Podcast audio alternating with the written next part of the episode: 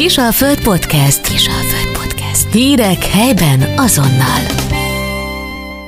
Nagyon sok szeretettel köszöntöm a Kisalföld Podcast hallgatóit. Varga Henrietta vagyok, beszélgető társam pedig dr. Stöcker Dávid mediátor, akivel ma egy rendkívül izgalmas témáról, az emberi játszmákról fogunk beszélgetni. Üdvözlöm, Dávid, köszönöm szépen, hogy elfogadta a meghívásunkat. Üdvözlök mindenkit, köszönöm a lehetőséget. Eric Byrne Emberi Játszmák című könyve azt gondolom, hogy sokak számára ismerős lehet, hiszen a könyv megjelenése óta az egyik legnépszerűbb pszichológiai témájú könyv. Annak ellenére, hogy ezt a szerző ugye korábban leginkább a szakembereknek szánta, és most azonban nem elsősorban magáról a könyvről, hanem sokkal inkább ezeknek a játszmáknak a lehetséges fajtáiról, az okairól, illetve a jellemzőiről fogunk beszélgetni. Ugye elmondhatjuk azt, hogy a játszmák a mindennapi életünk részét képezik, hiszen minden társas kapcsolatban játszunk valamilyen szerepet, de pontosan mit értünk ezek alatt a játszmák alatt? Ha nagyon le kell egyszerűsíteni, vagy egy nagyon-nagyon-nagyon rövid és konkrét választ kell erre adni, akkor a játszmák alatt azt érthetjük, ami egy kommunikációs folyamatban erősen hat az érzelmünkre. Tehát előhoz belőlünk valamiféle érzelmi megnyilvánulást, dühöt, boldogságot, az elismertség érzését, vagy éppen a mellőzöttség érzését. Ezek mindig valahol a játszmák részeként jelennek meg. Itt mindig az a kérdés ebben az esetben, hogy ezek az érzések, ezek mennyire tudatosulnak az emberben, és mennyire tudatosulnak azok, hogy a vele szemben lévő beszélő, az mivel hozza ezt elő belőle. Tehát, hogy a tényleges kommunikáció, ami látható és érthető, vagy pedig a kommunikáció egy mélyebb szintjével, általában a kommunikáció mélyebb szintjével, és az nagyon sokszor öntudatlan, öntudatlanul jön a másik félből, és mi is öntudatlanul reagálunk ezekre a dolgokra, és ez nagyon jól, ezek a játszmák tökéletesen el tudják vinni egyébként a kommunikációt, és tökéletesen félre tudnak vinni kapcsolatokat. Tehát akkor ez valahol egy velünk született képesség tulajdonképpen, hogy ezeket a játszmákat játsszuk egymással tulajdonképpen, de milyen okai, pontos okai lehetnek ezeknek az emberi játszmáknak? Ugye Eric Byrne mondja azt a, a könyvében, vagy az egész modellel kapcsolatban, hogy alapvetően az ember azért milyen tisztán születik, tehát nincsenek effektív sérülései, traumái és egyéb tapasztalatai, ezeket ahogy nevelődik, növekszik, úgy szerzi magára. Ugye a játszmák azok ennek innentől kezdve nem velünk született dolgok, hanem ezeket ellessük, tanuljuk otthon, a nevelésünk alatt, iskolába, bárhol. Tehát a minden ilyen emberi interakcióban nyilván a legelső és a legfontosabb hatás az, az, az otthon ér minket. Van egy másik könyvben ennek a sorskönyv, amiben leírja tulajdonképpen, hogy ez a hatás hogyan működik, mennyi idős korunkig tud, változtat ez rajtunk, mikor kezd el ez becsontosodni a 7 éves kor fölött, nagyjából ezt a kort lövi be. Tehát ezeket a játszmákat, ezeket, ezeket tanul, tanuljuk, és hogy milyen okai lehetnek ennek a játszmának. Alapvetően pont ebből a tanulásból fakad, ugye a szülő az próbál valamilyen módon hatni a gyerekre. Szeretné azt a gyereket jól megnevelni, szeretné, hogyha az a gyerek olyan felnőtt lenne, aki, aki megállja a helyét az életébe, szeretné, hogyha az a gyerek szófogadó lenne, szeretne jól tanulna, ha mindent úgy csinálna, ahogy a szülő elképzeli. Tehát akkor tanuljuk meg ezeket a, ezeket a dolgokat, és hogy ez a későbbiekben mindenkiben benne van, és mondjuk egy munkahelyen, egy főnök beosztott kapcsolatban ugyanezek a modellek jönnek elő. Tehát a, az okok között én igazából azt mondanám, hogy mi saját magunk vagyunk az okok.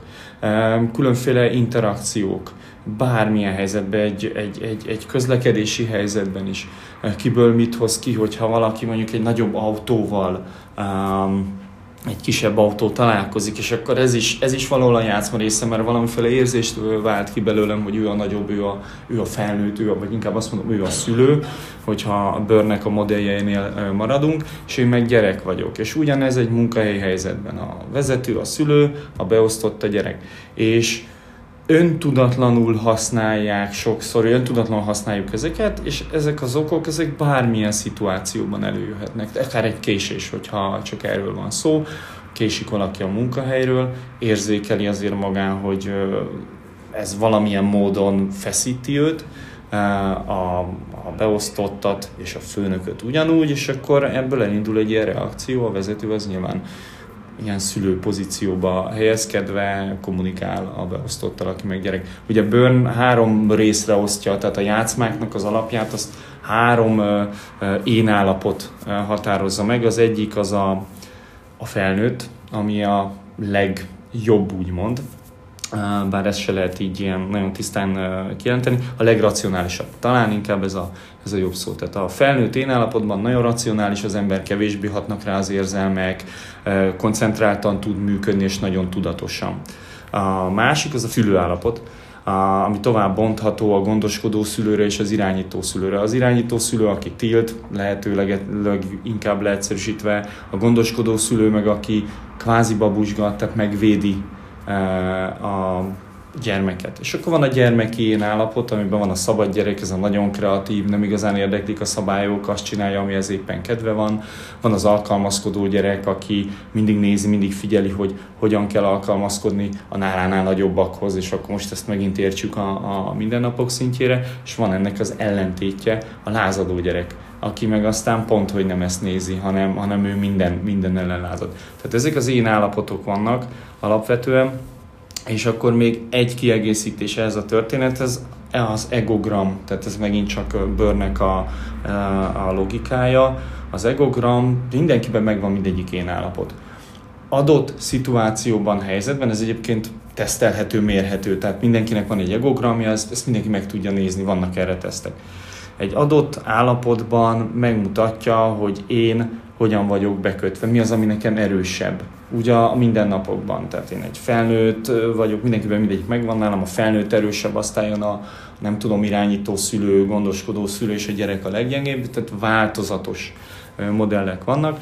És ezek a modellek, ezek nagyon jól tudnak segíteni abban, hogy saját magát vizualizálhassa az ember, tehát lássa azt, hogy én hogyan vagyok bekötve, és akkor vissza az okokra, amikor egy mindennapi szituáció van, akár én a saját gyerekemmel kommunikálok, akár a saját szülőmmel kommunikálok, és ez felnőttekre ugyanúgy igaz, akkor tudatosítani tudom magam, hogy az én egogramom alapján én egy adott helyzetben hogyan fogok reagálni. És ez innentől kezdve fejleszthető. Ugye a legideálisabb, amivel a játszmák, hát mondjuk úgy, hogy minimalizálhatóak, tehát kevésbé viszik félre a kommunikációt, az a felnőtt-felnőtt én állapot, abban a kommunikáció a végtelenségig folytatható. Minden más helyzetben, és ez a lényege a játszmáknak, minden más helyzetben a kommunikáció um, ilyen lezáró jellegű. Én megmondom, hogy mi legyen, te alkalmazkodj hozzá és akkor itt meg bejön az a képlet, hogy akkor az alkalmazkodni akar, vagy ezt tud-e alkalmazkodni, vagy nem tud alkalmazkodni. Tehát az okok, a múltban szerzett tapasztalataink, hogy minket hogyan neveltek, nekünk milyen élményeink voltak, óvoda, iskola, tehát tényleg nagyjából ez a 7 éves korig, és akkor onnantól kezdve ez majd, hogy nem becsontosodik. Azért elég félelmetes, hogy ez egy szerzett tulajdonság, ugye ezelőbb uh, beszéltünk róla, hogy szerzett tulajdonság, de, de mégis vannak esetleg olyan szófordulatok, vagy olyan, olyan eszköztára ennek a játszmának a megállapítására tekintve, hogy ugye nem született pszichológus az ember, amikkel fel tudom ismerni, hogy egy játszma szereplője vagyok, vagy részt veszek egy ilyen játszmában, vagy velem szemben esetleg játszmázik az a, az, az adott ember. Nagyon könnyű. Tehát tulajdonképpen a bármelyik mindennapi szituációban lehet például, ahogy említettem, egy késésnél, amikor azt kapja meg az ember, hogy már megint késett, vagy már megint késtél, az már egy játszma, ott már a, a szülői mm, kommunikáció van benne. Én szülőként azt mondom, megint késtél.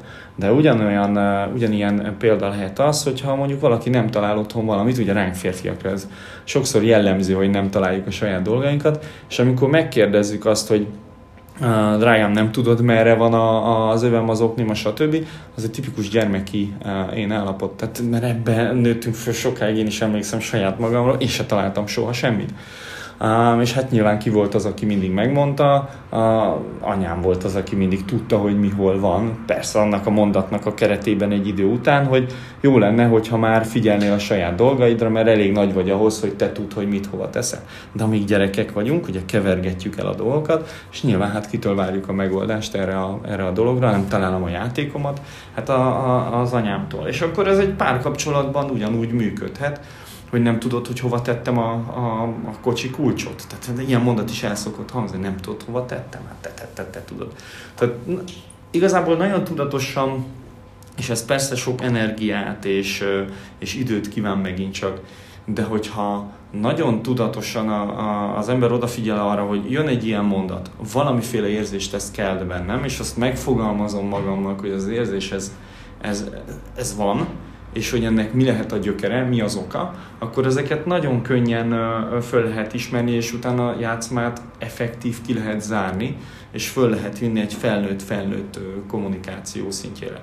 Ami nehézség, hogy nagyon sokszor a szavak szintjén, tehát a látható kommunikáció szintjén egy felnőtt-felnőtt kommunikáció zajlik, de a háttérben, egy rejtett kommunikációban ebben lehetnek nonverbális jelek, ki hogyan ül az asztalnál, hogyan közelít a másikhoz. Egy készfogásban is ez benne van, tehát hogyha csak a férfiakat nézzük, nézzük meg a, a, a különféle képeket, akár politikusok, akár másmilyen vezetőknél. Hogyan fognak kezet, hogyan fog rá az egyik a másik kezére vállát érinti, uh, hogyan irányítgatja. Ezek minden játszmáknak a részei, de hogyha ezt valaki fölismeri, akkor a benne megszülető játszmának hatására benne megszülető érzéseket is tudja kezelni, és mondjuk nem ösztönből fog, vagy ilyen tanult ösztönből fog reagálni, ami nagyon könnyen félre tudja venni, vinni a kommunikációt, hanem hogyha olyan, akkor elszámol tízig, és sokkal ügyesebben, okosabban tud erre reagálni.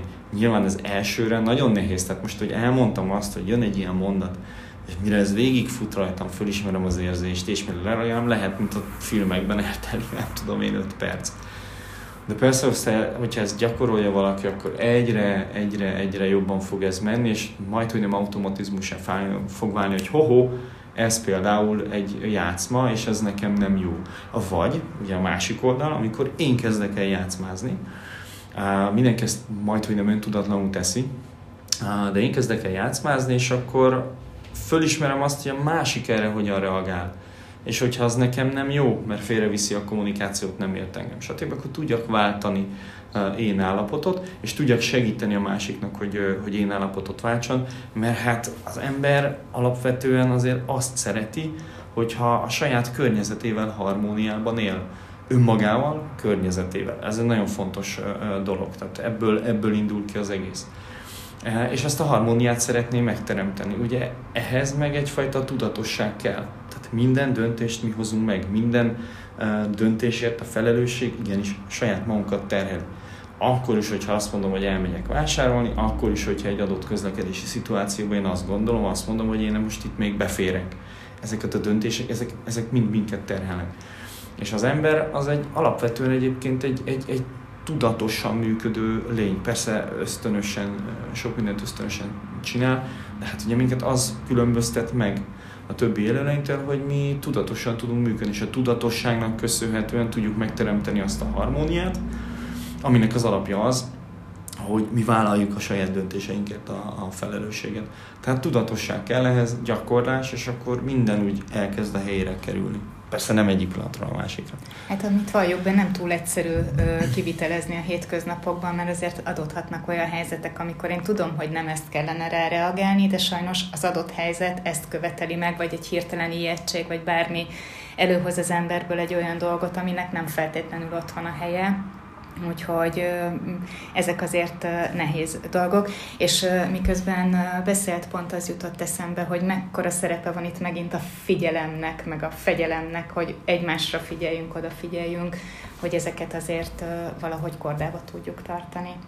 Alapvetően az ember, bár nagyon nehéznek tűnik az, hogy egyszerre figyeljek oda valakire, meg saját magamra, Um, itt most megint valahol a, a, a vezetés, vagy a közlekedésnek a példáját tudnám behúzni. Tehát akinek van rutinja, az azért tapasztalja azt, hogy egyszerre sok mindenre lehet figyelni. Tehát egy vezetés az nagyon összetett dolog, ha jól csinálja az ember. Um, tehát tanul, képesek vagyunk ezt az összetett uh, modellt uh, megtanulni és működtetni. Tehát minden ember képes arra, hogy egy adott szituációban, vagy egy, egy teljes napon keresztül um, fölismerje a játszmákat, fölismerje, hogy ezek hogyan hatnak rá, fölismerje azt, hogy a másik milyen játszmát ö, próbál behozni, milyen játszmát játszik, vagy az én játszmám hogyan ö, hat rá, és akkor ezt egy ilyen rendszerként tudjam kezelni, és megtaláljam benne azt a részt, ami mind a kettőnknek jó. Tehát ez, ez ilyen szempontból kicsit messzire is tud vinni a játszmák. Szeretjük azt hinni, hogy, hogy, vagy szeretünk magunkból kiindulni, hogy, hogy én legyek a nyertes, én legyek az, aki jól jár egy adott szituációban, és hogy a másikkal effektív nem biztos, hogy annyit foglalkozom, mint amennyit kéne. Lakásvásárlástól kezdve bármelyik otthoni szituáció, ez, a, ez, ez így néz ki. De mégis azok a helyzetek és azok a szituációk működnek jól, és adnak megnyugvást az embernek, amik win-win helyzetek tehát ahol mind a két fél jól jár, hiszen ott nincs konfliktus, tehát ott megvan a harmónia. Um, és bárki bármit mond, tehát az is, aki azt mondja, hogy ő, hogy ő szeret konfliktusokat vállalni, meg ő bírja, meg nem tudom azért alapvetően ott van benne az, hogy, hogy érzékeli azt, hogy a másik az rosszul járt.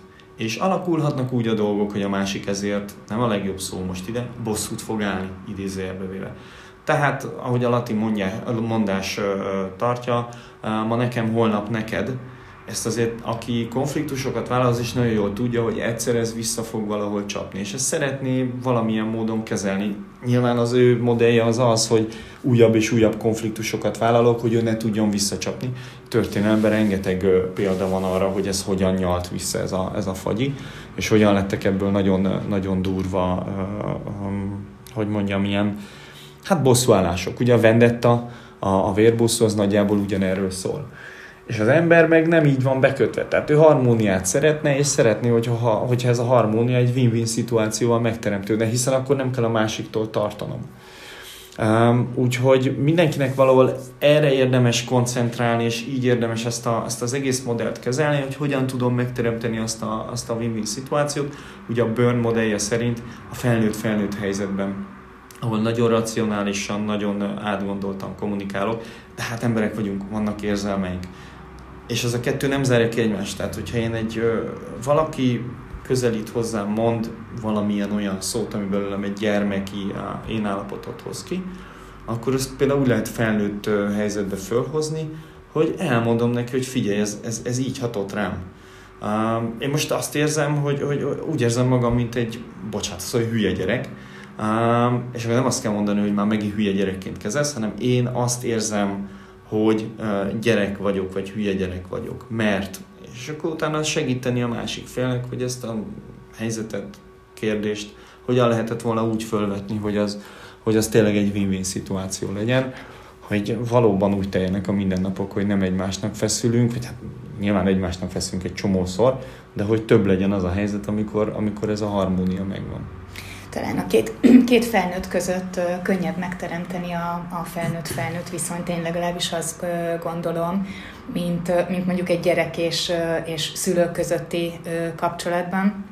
Hiszen független attól, hogy, hogy az ember törekszik a harmóniára, azért előfordulnak olyan helyzetek, amikor felülkerekedik az emberben nem feltétlenül józanész, hanem, hanem igenis előveszi a szülőkártyát, és tudja, hogy ebben a helyzetben ezt kellene csinálni, hogy de nem tudja. Milyen olyan praktika van, amikor, amikor tudok ezen mégis fordítani? Ez teljesen természetes. Hát persze, amikor valaki gyereket nevel, akkor nyilván az egy aláfölé rendeltségi viszony. Tehát, hogyha a gyereket felnőttként kezelem idő előtt, abból nem biztos, hogy teljesen jó dolgok jönnek ki, sőt, tehát az, az, az valamilyen módon azért deformálni tudja a kommunikációt, meg hát nyilván a személyiséget is. Um, itt a praktika, inkább azt mondanám, hogy ilyen azonnali praktikák nem biztos, hogy vannak, itt inkább egy folyamatról érdemes beszélni, és ez megint egy tudatosság a, a szülő részéről, hogy a kommuniká- ha csak a kommunikációt tekintjük. Um, hogy figyeli, ahogy a gyereke növekszik, érik, alakul, és akkor látni fogja azt a pontot, ahol már nem működik az, hogy drága fiam, lányom, húzzál sapkát, gyere haza időbe, stb. stb., hanem ahol már sokkal inkább az értelemre, a racionalitásra kell hatni, és ugyanúgy őt segíteni kell megtanulni, abból kijönni, hogy hogyan is működik egy felnőtt szerep. Tehát ő ugye nagyon sokáig gyerek szerepben működik egy családon belül, de ez ugyanígy igaz az iskolára is.